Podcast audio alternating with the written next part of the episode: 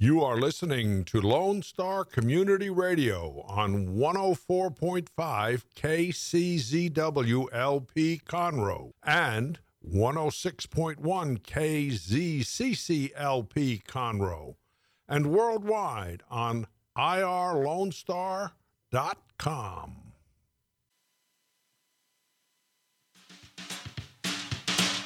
All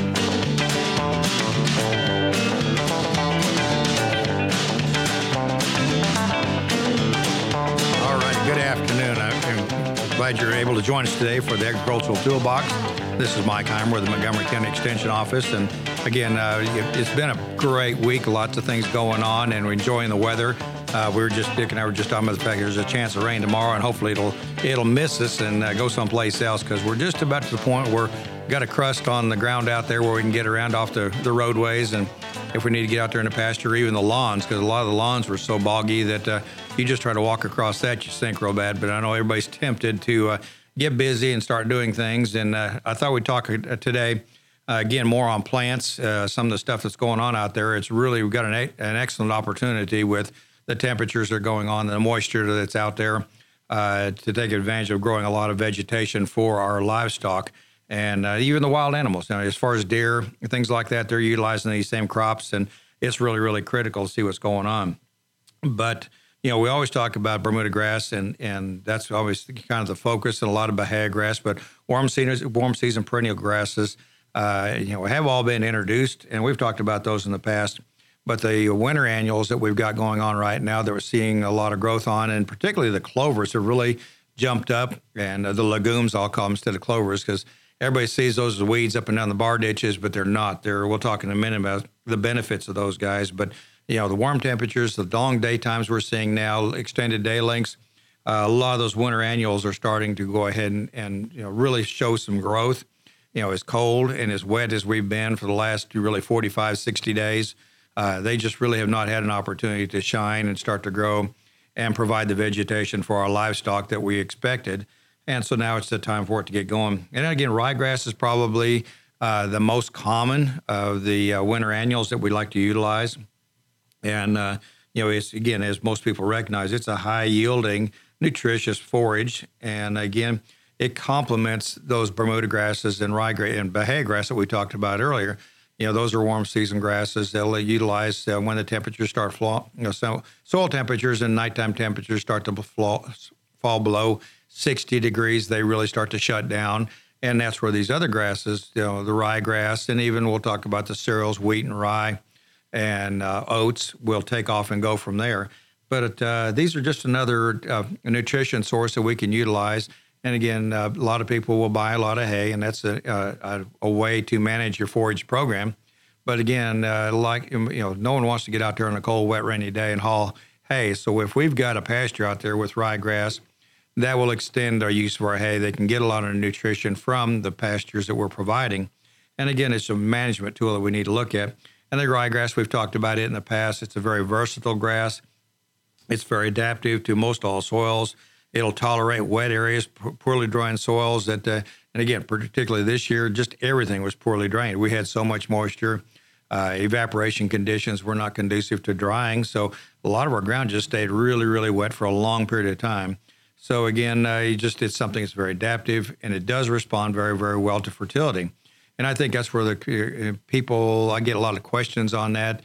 They'll say, "Well, these these winter annuals are high maintenance types of plants, and as far as yeah, you got to fertilize them, and you got to take care of them, but realizing uh, the nutritional benefits that you're going to get from these guys, and you know, your Bermuda grasses, you know, those are going to be you know 14, 16 percent on fertilized grasses. If they've not been fertilized, they might be 20, 10 to 12 percent crude protein. And uh, then you get to looking at ryegrass, and these winter annuals, they can easily be uh, 18 to 22 percent crude protein. So, yes, they are exceptionally nutritious. Well, we've got to provide some nutrients to make those building blocks because the nitrogen fertilizer is a component of protein. So, again, we've got to go ahead and fertilize these guys. And, you know, they do respond very well to nitrogen fertilization.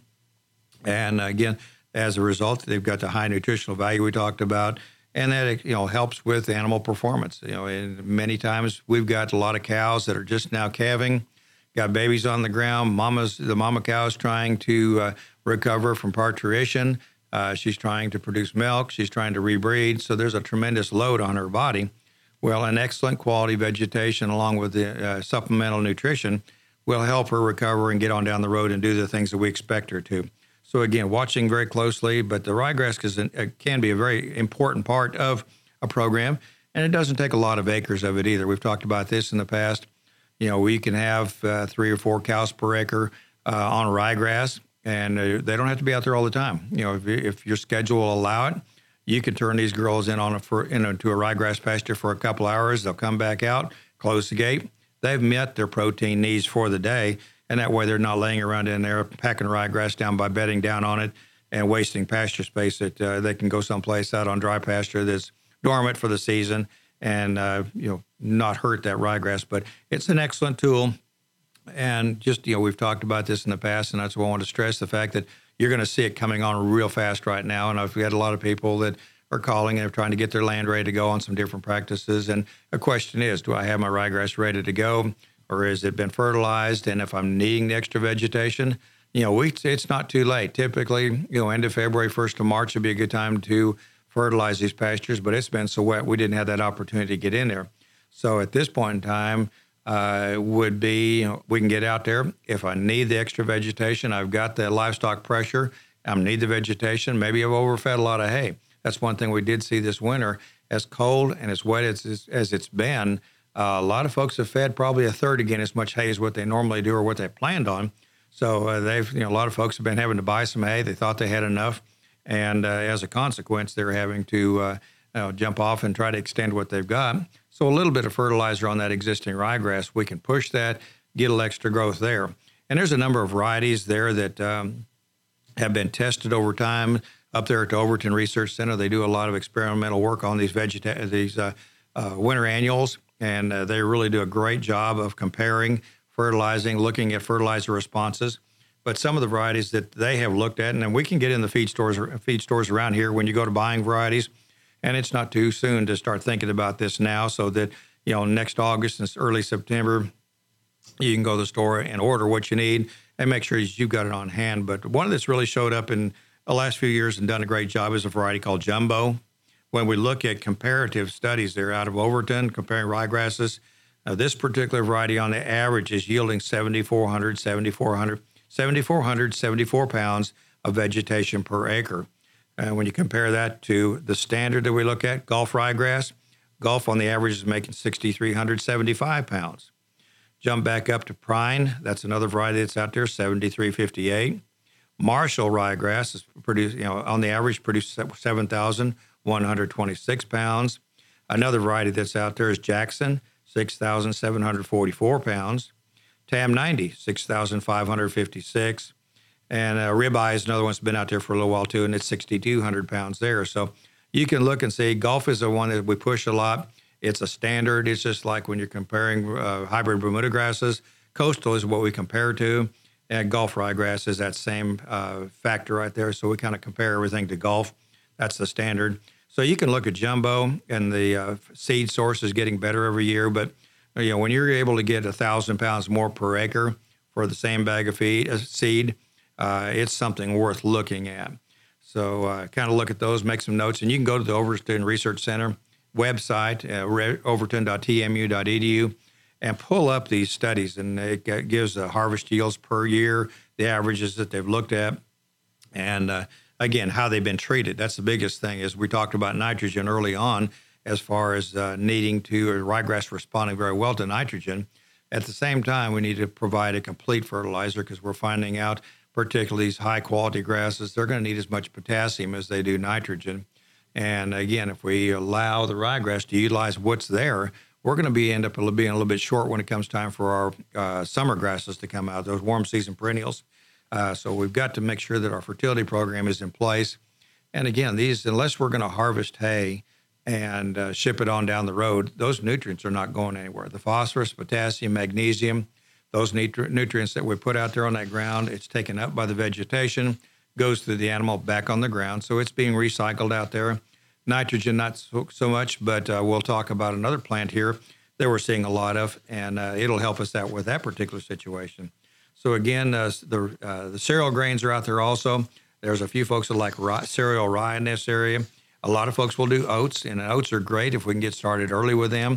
That's one of those crops that we can dust in early. Provides really great uh, early grazing if uh, you know Mother Nature cooperates and temperatures stay a little bit low and we get some moisture along with it. Early oats are quicker than anything else, and they provide us those kinds of uh, uh growth that we really, really like to see. Cereal rye is an option. There's some wheat grown in this area, but I think really the default is going to be our annual ryegrass. And again, those varieties we talked about producing a tremendous amount of vegetation. Uh, another thing, I want, next thing I wanted to go to then is also is going to be talking about the clovers, legumes. I mentioned them at the onset, mentioned them at the onset of the on, onset of the program. And again, it's a really good plant to complement the ryegrass. Again, it's an excellent quality vegetation. Uh, legumes, when we talk about clovers, alfalfa is a legume. And we look at alfalfa as being a plant, a warm season legume that produces excellent quality vegetation. And uh, uh, when you look at building a program, uh, we can utilize our legumes in conjunction with our ryegrasses. So you got a mixed plant, mixed planting out there, because everybody you know is afraid of clovers. They say they'll bloat or they'll colic or things like that. Well, if we've got it mixed with a long stem vegetation source like ryegrass or some hay, then our likelihood of having any bloat or colic problems are going to be greatly reduced. But uh, again, it's an excellent quality nutritional source that we need to be looking at. And again, this year, as we st- mentioned early on, uh, this year, I'm not sure if it's the cold weather, that little cold snap we had back in early January when we were down to 15 and 17 degrees. There's a process that, that seed go through called vernalization. And it's a combination of dormant period, cold time, cold stress. Uh, and this particular year may have been the year that rung the bell uh, because I think the vernalization process worked. We're seeing more clover this year than we have in a lot of years. And it's really done really, really well with the cooler temperatures. And, you know, you can look at pastures right now, and there's a lot of clover out there that's going to be 8 to 12 and 15 inches tall. And that's just a really tremendous, particularly for some of our burr clovers.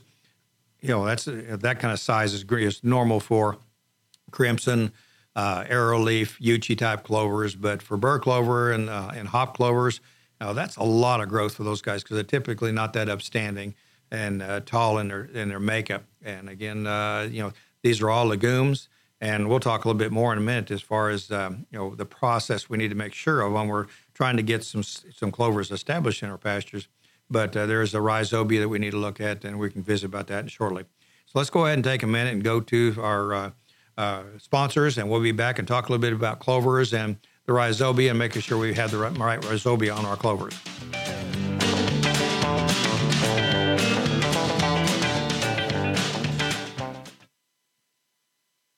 For those of you who like your partners, your gumbo, and your music salty, well, we're here to help with the music. Julian Shea here, host of Lone Star Country Nights Thursday, your weekly dose of roots and Americana and all the music that makes this part of the country special. We stir in Western swing, honky tonk, Zydeco, Texas blues, outlaw country, and put a pinch of red dirt, and then we smoke it over a slow fire. Then listen to the results Thursday nights on Conroe's 104.5 and 106.1 and worldwide at irlonestar.com.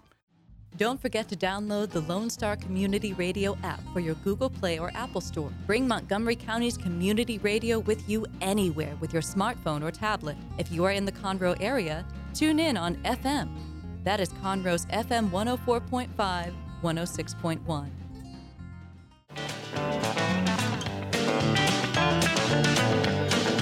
All righty, glad to have you with us today. And again, excellent temperatures out there and enjoying the day. And it's really nice. Uh, we, we, do, we do a, a, crop report each week, and uh, for the last, uh, oh, say what, 60 days, everything we've been saying is cold and wet and nothing's growing. So uh, at least right now, we've had you know a few days that we can consider uh, days that we can be in the field, and uh, you know temperatures are looking great and things are starting to rebound. We started before we went to the break. We were talking a little bit about legumes. And I, you know, there's a lot of variety out there. And again, Montgomery County, as we've talked in the past, has got over 50 different soil types. So again, uh, there are some specifications on the clovers as far as what they like, but there is a clover that's adaptive to just about every soil that there is uh, in East Texas and even our way. But these are again annual plants and they're cool season legumes, which means like ryegrass, we're going to be planting them, or they uh, they'll get started in uh, September, October, whenever conditions get right, and they'll grow into the spring. Some of them will be a little quicker than others, but uh, typically, in fact, there you know there's a lot of clovers that are flowering right now. I've even seen some crimson clover uh, blooming, uh, which means uh, you know it can be you know headed out and done with by you know another another you know two weeks or something like that. Opposed to some of our arrowleaf clovers, you know they can be all the way till June. Uh, so you need to be careful about what's going on in the varieties there because we'll talk a little bit about how that impacts our warm season um, you know, grasses here in a minute. But again, these clovers are great if we give an opportunity to reseed. In other words, they flower, uh, the, the flowers mature, and they shatter out a viable seed. You don't have to worry about replanting. Now, ryegrass, a little bit different deal. Uh, we typically don't get enough reseeding so that there's a uniform stand. So on ryegrasses for our winter pastures, I would plan on needing to reseed that every year. But with our clovers, again, if we manage it properly, uh, we can see a good, good, good stand of, of uh, clover out there without a lot of uh, effort on your part. But some of the clovers that are in this area, I mentioned the arrowleaf a minute ago. Ball clover is one that's really come on the last few years, doing a great, doing a great job. Rose clover, our red clovers, uh, they're great. And also, there's a number of white clovers that uh, and there are some of these that are actually a more of a true perennial that uh, you know can be uh, they can be considered perennial, even though we normally talk about our legumes as being an annual. So again, that's another thing. It's a high value source of nutrition, and it can be utilized by all classes of livestock, whether it be sheep, goats, cattle, horses. And again, I know there's a lot of horse owners that are afraid, of it, but again, if it's mixed properly with uh, other sources of vegetation, you know, founder problems are not going to be an issue. And uh, uh, it's just a, an excellent nutritional source that we need to be looking at. Uh, but again, you know, they're grown in mixtures of the ryegrass, and that uh, just you know it decreases that potential for bloat, colic, things like that tremendously. But uh, you know, clo- uh, I mentioned earlier about the uh, the benefit. Legumes again are nitrogen fixers. In other words, they will draw nitrogen from the atmosphere, goes through a process that actually produces that puts that nitrate form in the root system of the clover. And again, it's not that it's actually making a fertilizer at that point. The nitrogen source is held in the root of that clover. So in the spring, you know, April, May, when that clover actually dies, that root system starts to break down and it'll actually release that nitrogen in that organic matter into the soil. And then we're looking at a nitrogen source that's going to be available to our uh, warm season perennial grasses and again, a good stand of clover, uh, it can contribute 75 to 100 pounds of actual nitrogen per acre. And when you're looking at you know, even say uh, 21 714 is running a little over 400 what 450 dollars an acre, uh, and a fifth of that is nitrogen. You know, there's a lot of value in 100 pounds of nitrogen being being put there by a plant that's doing you a beneficial job, providing a good nutritional source for your animals and then turn around depositing that nitrogen in your soil for growth during the next season. So it's a really, really uh, beneficial tool that I really encourage people to look look at. And even if you got a pasture that you're not going to utilize on a regular basis, uh, just want to put a clover crop out there, let it do, do its thing. Don't graze it at all. Let it fix nitrogen. Then you've got a warm season uh, fertilizer source next year. But I mentioned also the, the uh, strain of our rhizobia which is basically a soil borne bacteria that uh, you're looking at as far as uh, needing to be on the uh, clover seed when you plant it. And again, more and more seed now is coming with an inoculant on it. In other words, it's pre coated and the appropriate uh, rhizobia is on there. And there's several different classes of rhizobia. So just because you've got one rhizobia out there and you plant another variety of clover, it may not be compatible or the right rhizobia source for that particular clover. So if you're hand mixing or putting, uh, you know, affixing uh, rhizobia or the inoculant to a clover seed, uh, then make sure it's the right one. But most of the seed anymore is being what they call pre-inoculated.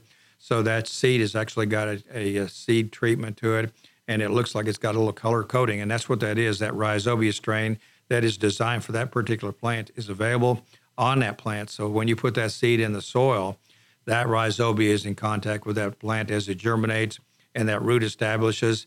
And then that rhizobia actually is a part of that plant in the root system. And that's where you get the uh, uptake of that, and it does its beneficial standpoint. Because I can have clover out there if I don't have the rhizobia, it's not going to fix, but probably 20% of the potential nitrogen source because it does not have that rhizobia that's actually kind of pushing that system along. So again, excellent tool, but uh, again, you know there there are site specific, and you need to make sure that uh, the rhizobia is on that soil itself. Clovers are not so forgiving as we talked about with ryegrasses. Ryegrasses are, are pretty wide open. Uh, they'll take advantage of whatever you provide them. And uh, clover is a little more, uh, more, a little more critical about what they want to see um, uh, on their soil sites. The pH is probably a little more, little more critical on that part too.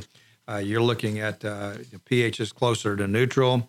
Uh, arrowleaf clover six and a half to seven. Ball clover six and a half to seven five, so you can be a little more alkaline. Berseem clover is one that really likes. We see a lot of it or use a lot of it on some blackland soils it'll go from 6.5 to 8.5. And again, a lot of our Houston black clays that are in this area, they've got a, a, a natural pH of 8 to 8.2. So that's why the Berseem is something we look at there. Crimson clover, 6 to 7 pH, so it's kind of right there in that neutral. Your Persian clover, 6 to 8, a little bit bigger window. Red clover, 6.5 to 8. Rose clover, 6.5 to 8. And then our white clovers, uh, subterraneans, things like that, 6 to 7.5. And again, uh, most of them are going to be looking at uh, sandy, sandy loam type of soil. Uh, a few will tolerate the clays. Uh, the crimson is a little more tolerant. The berseem is tolerant. It'll take a little more of the clay. Uh, but the great drainage, you know, if we can have a fair to good drainage, we'll have an excellent stand. And that's what we need to be looking at is trying to provide those conditions that are going to be most beneficial. And again, the seed source, when we go to plant these guys, uh, there is a big difference because you'll see a difference in the size of the seed uh, when you go to hit the store and look at these things. Like arrowleaf, you know, it's typically eight to ten pounds of seed per acre, whereas like ball clover, white ball, it's a very tiny seed, only two to three pounds per acre recommended on that. Berseem clover, it's got a large seed. We're looking at six, 12 to 16 pounds per acre.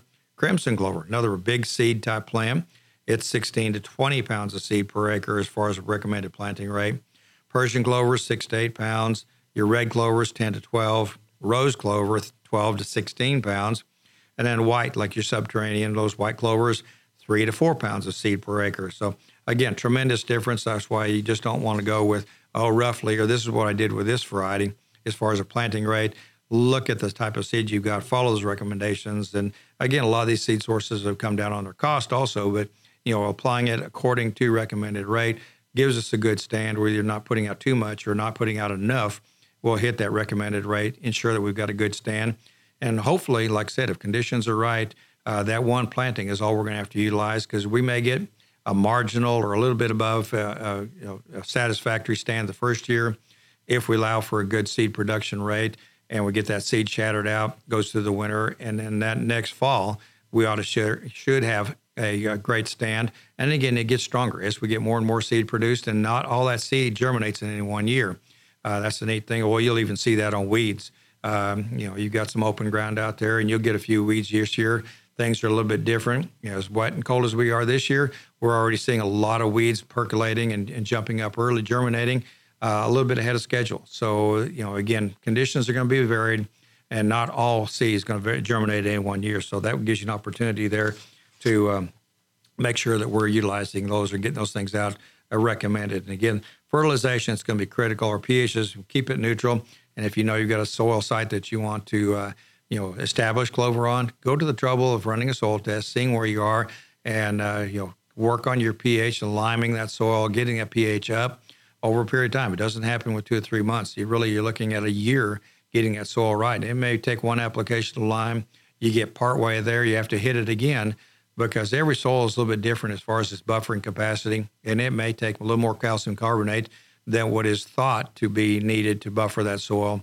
Uh, you may need a second application to get it up there where you want it. And again, uh, all all plants will will actually provide better production because of the nutrient availability.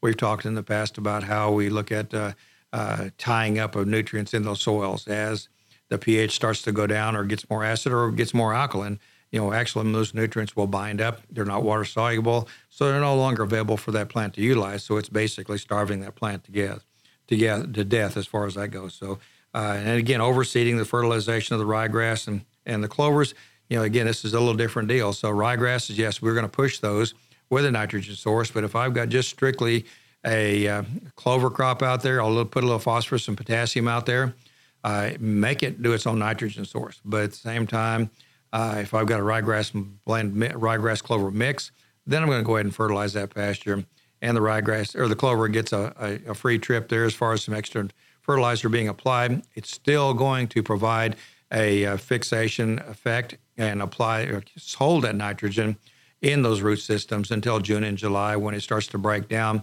And uh, that's when you'll see those clovers start to shine and bring things on. So, again, it's a utilization process. And uh, the clovers, you know, again, there's a lot of management that, that goes into them. Uh, the seeds, the seed coating we talked about is going to be critical. And uh, after we come back from break, we'll talk a little bit more about the utilization and uh, how we can utilize those those plants to their benefit and not overgraze them and still get the maximum benefit. So we'll be back shortly.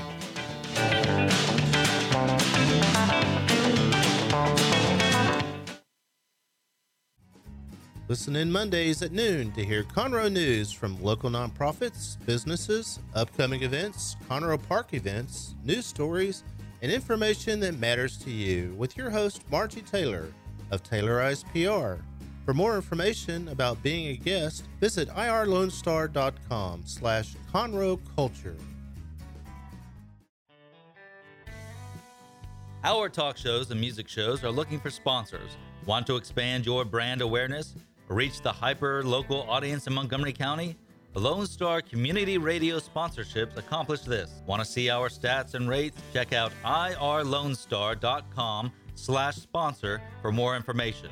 Or call in and leave us a message at 936 647 3776 with your question. Get seen on TV or YouTube and heard on our podcast, FM, and internet radio. Sponsor your local radio station with Lone Star Community Radio.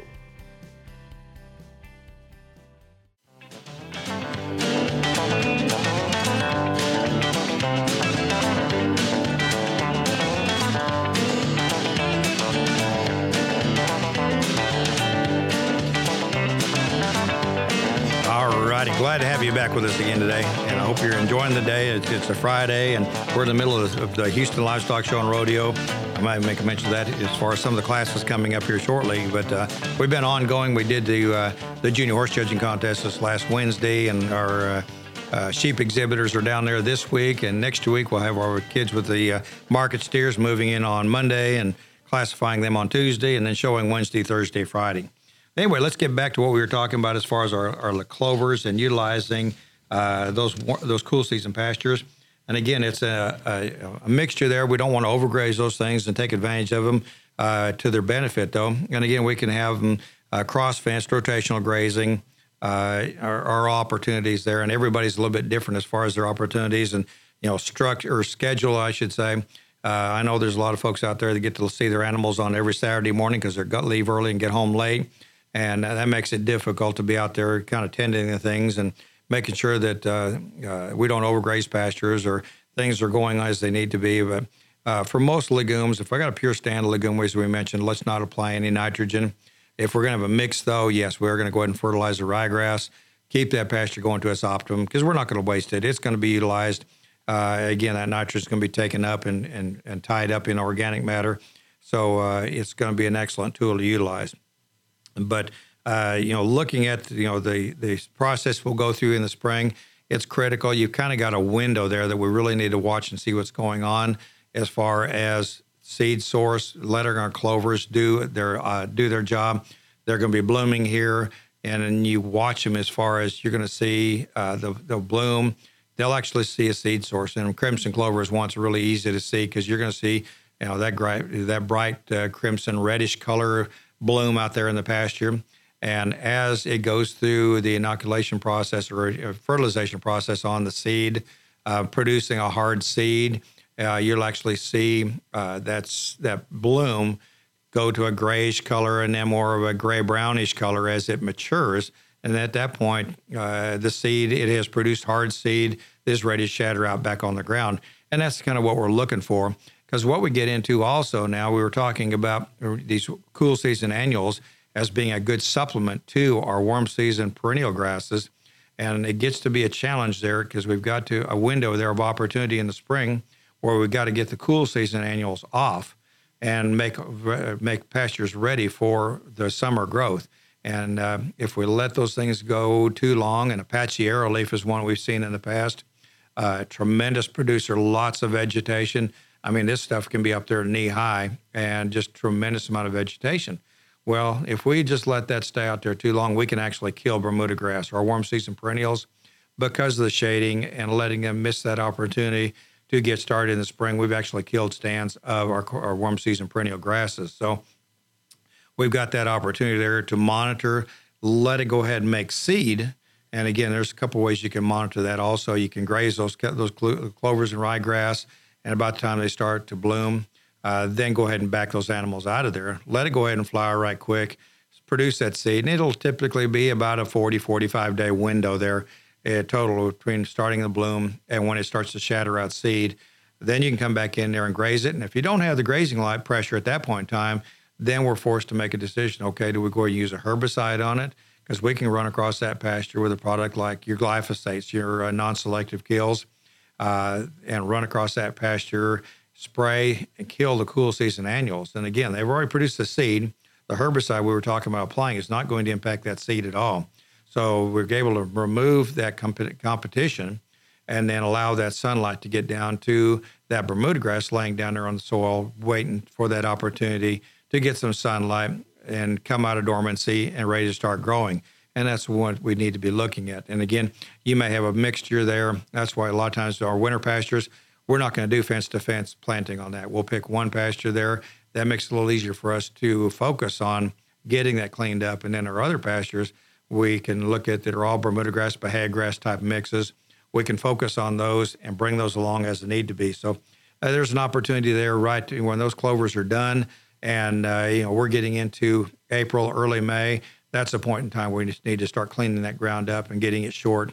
And if you've got the livestock pressure that you can put on those pastures, graze them down as close as you can go after it's produced that seed, because that way you're going to basically utilize, turn that forage into pounds of beef, and at the same time clean that pasture up so it's gro- short and sunlight's going to get down to those warm season perennials. And we're ready to start growing some perennial grasses and uh, get ready for the summertime.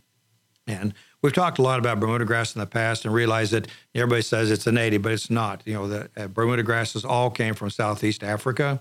And if we look back in literature, as far as the research goes, uh, the documented first placement of Bermuda grasses out of Africa in the United States was back in 1751 in Savannah, Georgia area. So that's where that grass was brought in, uh, began to grow at that point in time. And again, there's been a tremendous amount of research and development on our Bermuda grasses over that period of time. And uh, again, right now we're very, you know, got some varieties. We'll talk about those shortly here as far as the opportunities out there because there's a lot of people that are looking at trying to establish things now. And that's why I wanted to go ahead and make a comment as far as some of these Bermuda grass um, varieties and selections that are out there because this time of year right now, late March, early April is a good time to get that seed out there.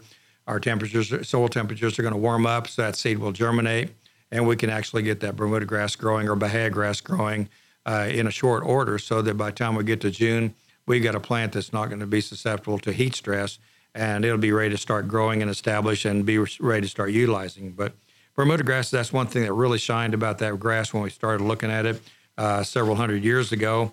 Uh, it did respond very, very well, very, very well to uh, fertilizer. And again, some of the, you know, the coastal Bermuda grass early testing it went on, and this is back in the 90s, just the numbers I was looking at here.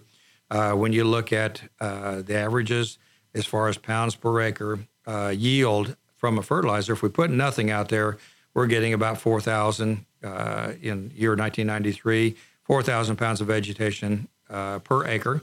If we bumped up and put 100 pounds of nitrogen and 33 pounds of phosphorus and 67 pounds of phosphorus along with that, all of a sudden we bumped it to 6,450 pounds. Uh, we put 200 pounds of nitrogen along with 67 pounds of phosphorus and 134 pounds of potassium. Now we're looking at 8,290 pounds. And then if we put 400 pounds of actual nitrogen on, uh, along with 134 pounds of phosphorus and 268 pounds of phos- or potassium, now we're looking at 10,460 pounds per acre. So again, it's a neat plant in fact it does respond very, very well to fertilizer. And again, uh, you know, the poultry litter is another one that's out there.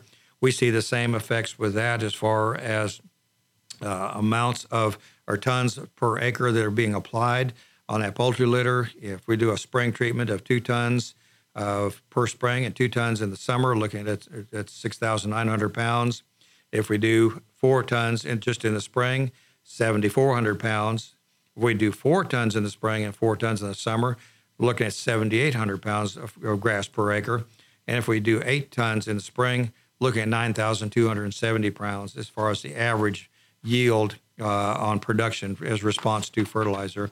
So that's always been the, the, the, really the big draw about Bermuda grasses. You know, they've got their ability to sustain uh, short grow, short grazing pressure. Uh, it does damage the root system, but at the same time, that root system has been very tolerant to many, many different soil types. So again, it's it's really been one that we really lean on heavily as far as our warm season pastures, whether it be hay production or going to be uh, um, uh, grazing pressures for different types of animals. It's just a very, very wide use. And we looked at some t- testing data over the time. And again, Overton has done this over here at the Brazos County Station. College Station is a research center there. And again, there's a tremendous amount of variety uh, varieties out there. And, uh, you know, they're all promoted at different levels. And the thing to look at, you know, you can go to our websites here, and this is going to be where they're all being treated the same. If one is fertilized, they're all fertilized. But you can look at a four-year average or five-year average here. Tifton 85 is one that's really come to the top, and we've been playing with that that plant for a number of years. But the average is going to be 10,700 pounds per acre. Uh, another one that's going to be a, a, a, one that's seen very much in this area is going to be Texas tough Bermuda grass, and that's going to be 7,688 pounds per acre, and that's going to be a five-year average, treated the same as the Tifton 85 and realizing that's a seeded variety opposed to the Tifton 85, which is vegetatively planted. And then you got Rancho Frio, which is another variety, blended. It's out there, 7,250 pounds. Now, Terra Verde, Bermuda grass, 7,200. Uh, coastal Bermuda, again, that's like we were talking about Gulf Gulf ryegrass. That's kind of the uh, the benchmark that we compare everything to. Coastal Bermuda grasses produces 6,900 pounds. Uh, Cheyenne is another seeded variety out there that everybody likes. 6,900 pounds on it also. Uh, then there's a, uh, Pensacola Bahia thrown in the mix, 4,400 pounds. Uh, Tifton, not, Tift 9, which is another a little delayed uh, maturity as far as the grazing potential on that, 4,360 pounds.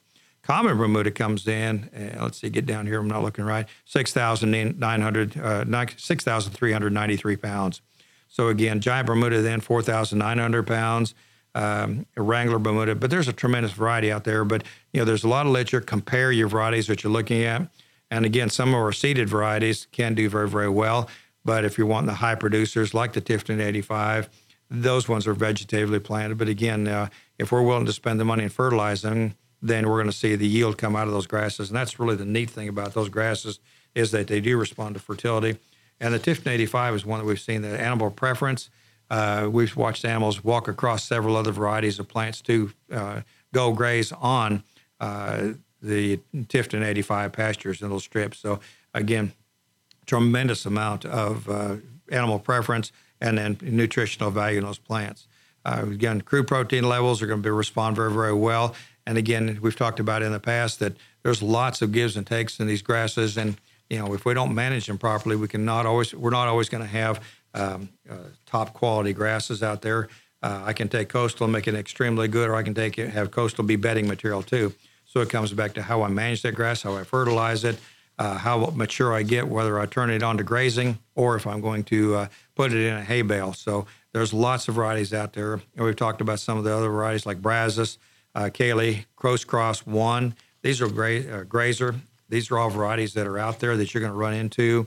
Jiggs, LaGrange, Lancaster, Luling, Midland, uh, Rockdale series. Again, these are all varieties that you're probably going to read something about and, you know, kind of look at the results on those the testing results and, uh, you know, kind of compare them. Uh, you know, again, not all grasses are going to be adapted to this area because, uh, you know, there's buffalo grass in South Texas, which is a tremendous grass, but it uh, it's we're too cold even in this part of the country to have it grow in this area here. So Uh, you know, things are great in other places. Tifton 44 is another grass that's out there. We utilize a lot of Tifton 85.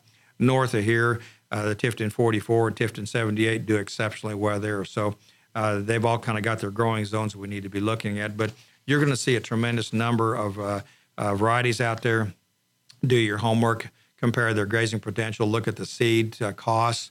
Uh, you know, seed sources is it fresh seed, making sure that you're buying a quality product when you get ready to go. So uh, there's a world of opportunity.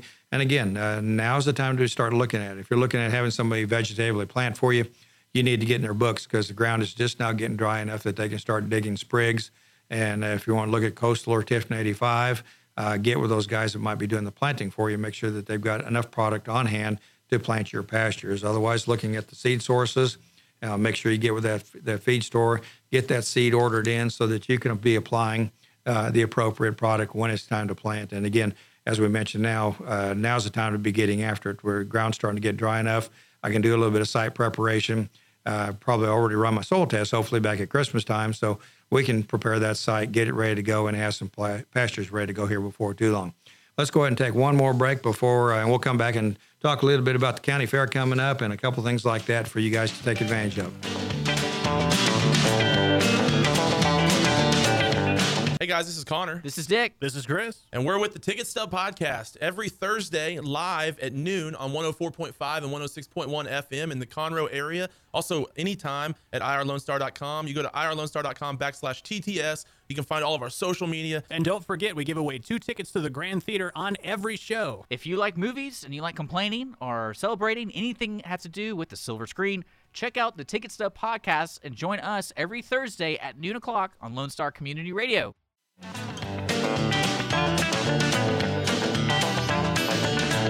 All righty, glad to be with you again today. Uh, this has been an, an, interesting go, and there's a lot of things going on this spring. We just got done talking about forages, but I want to give you a reminder about things coming up. I mentioned a little while ago about the Houston Livestock Show and Rodeo, and in they, you know, the, all the publicity talks a little bit about that rodeo and the entertainer that's there, and there's a tremendous amount of youth livestock competition going on down there and uh, you know don't want them to forget about that part there. That's the the big part of what that thing was all about. It started as a livestock show, and now they're just talking about the concert.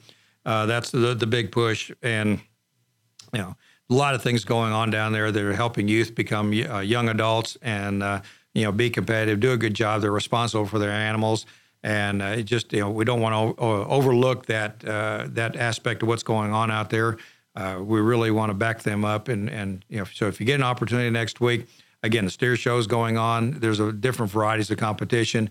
You can go to the Houston Livestock Show and Rodeo website and pull up that calendar. But uh, again, if you're going to the rodeo, come down there a little earlier and support some of the youth. You know, like I said, the barrow show has been going on. Uh, lamb shows are going on right now. Next week we'll be dealing with steer, the junior market steers. There's been a lot of breeding beef down there, commercial shows. There's been a lot of sales going on with commercial vendors down there selling animals. So they, uh, you know, they, it's really easy to look overlook the important part of what that program is all about. And again, uh, yeah, there's a lot of scholarships come out of it, and we don't want to undermine that. But the fact of the matter is that there's a lot of kids doing a lot of neat things down there, and uh, you know, give them opportunity to support them. So if you get down there, run across there to the Reliant uh, facility and uh, see what's going on. I mentioned earlier on Wednesday of this week we did the, did the junior junior horse judging contest, and we actually do that out there at Great Southwest Equestrian Center in Katy. Just because of the fact we got so many kids, we had 836 kids involved with that contest, and uh, you know, both 4-H and FFA. And the 4-H kids are actually given reasons, so it takes the better part of the day to evaluate eight classes of horses, listens to reasons, and give the results. So it's a neat deal. Uh, and again, it's another educational opportunity for our youth to become you know, young adults there, and we really want to push that. The Montgomery County Fairs were coming up right around the corner here, and uh, the first part of April. Easter's got us kind of pushed back a little bit with it being the first weekend in April. So we're looking at the Friday, or actually the Thursday, April the 12th. All of our kiddos that are doing ag mechanics projects. And if you guys have not been out to the fair, or even in Houston, let me step back. Houston has got this ag mechanics show going also. And uh, you would not uh, believe the quality of the work that's being done by our youth, fabricating all sorts of things, everything from chicken coops to trailers to uh, to feeders to barbecue grills.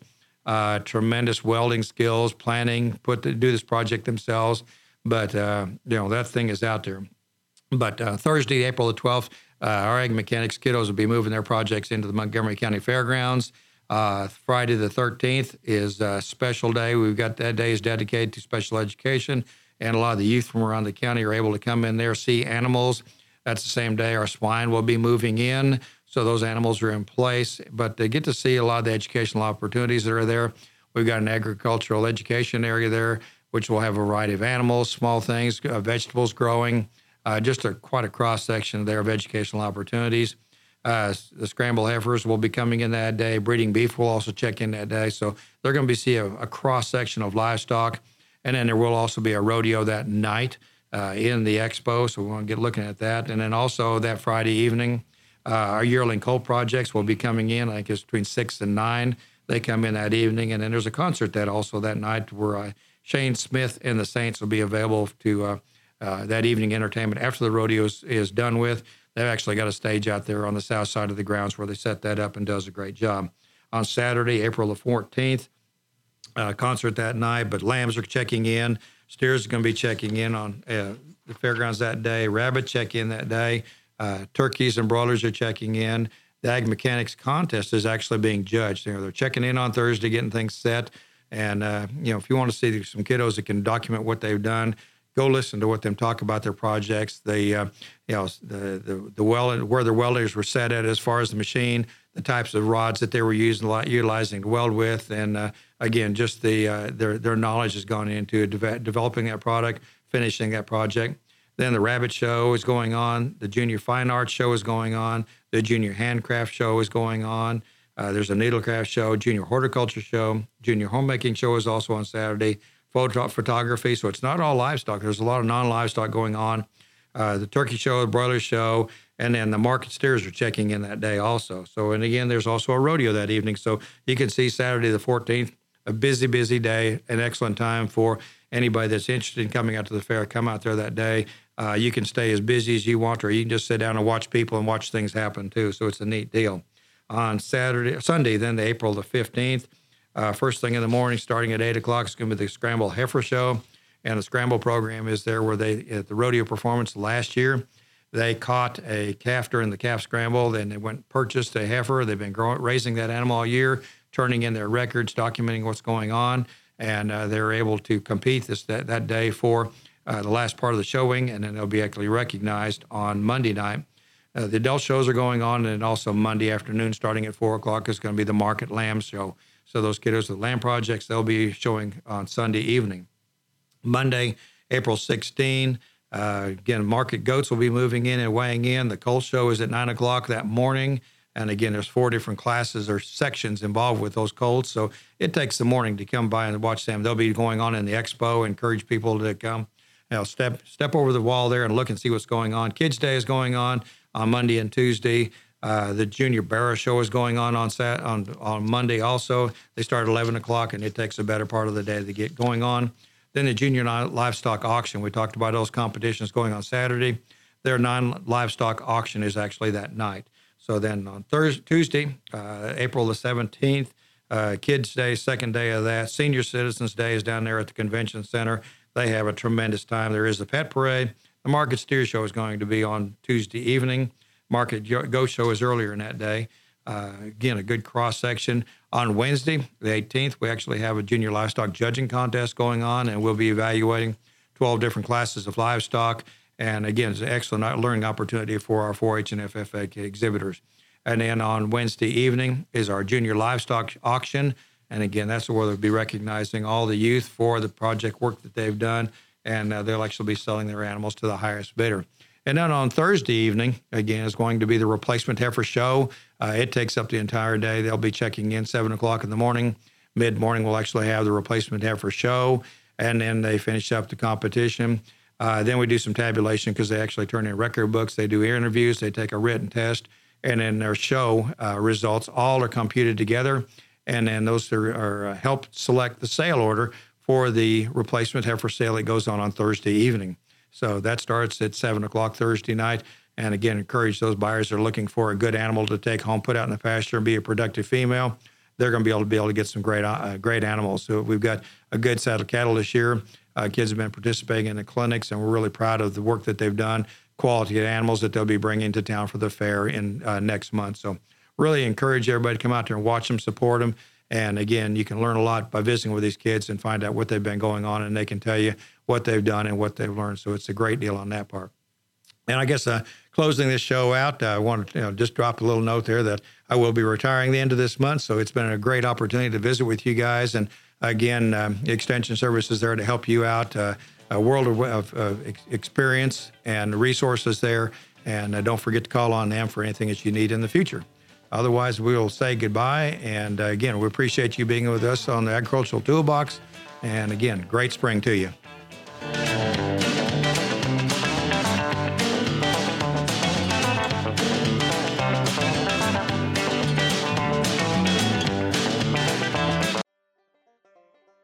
Thank you for checking out this production of Lone Star Community Radio. Lone Star Community Radio is Montgomery County's community radio station. Don't forget to check out this show and many others across the Lone Star Community Radio Network, either live on Conroe's FM 104.5, 106.1, the Lone Star Internet Radio app, or irlonestar.com's live audio stream, and on replay on podcast, Channel 12's Our City TV and Conroe, or Channel 21 KVQT in Houston, and of course their YouTube channel. This production is copyrighted and all rights are reserved by Lone Star Community Radio. Have a question regarding this program or other Lone Star Community Radio shows? Want to sponsor or start your own show? Call the station message line at 936 647 3776 or email the station at lscrstudios at gmail.com.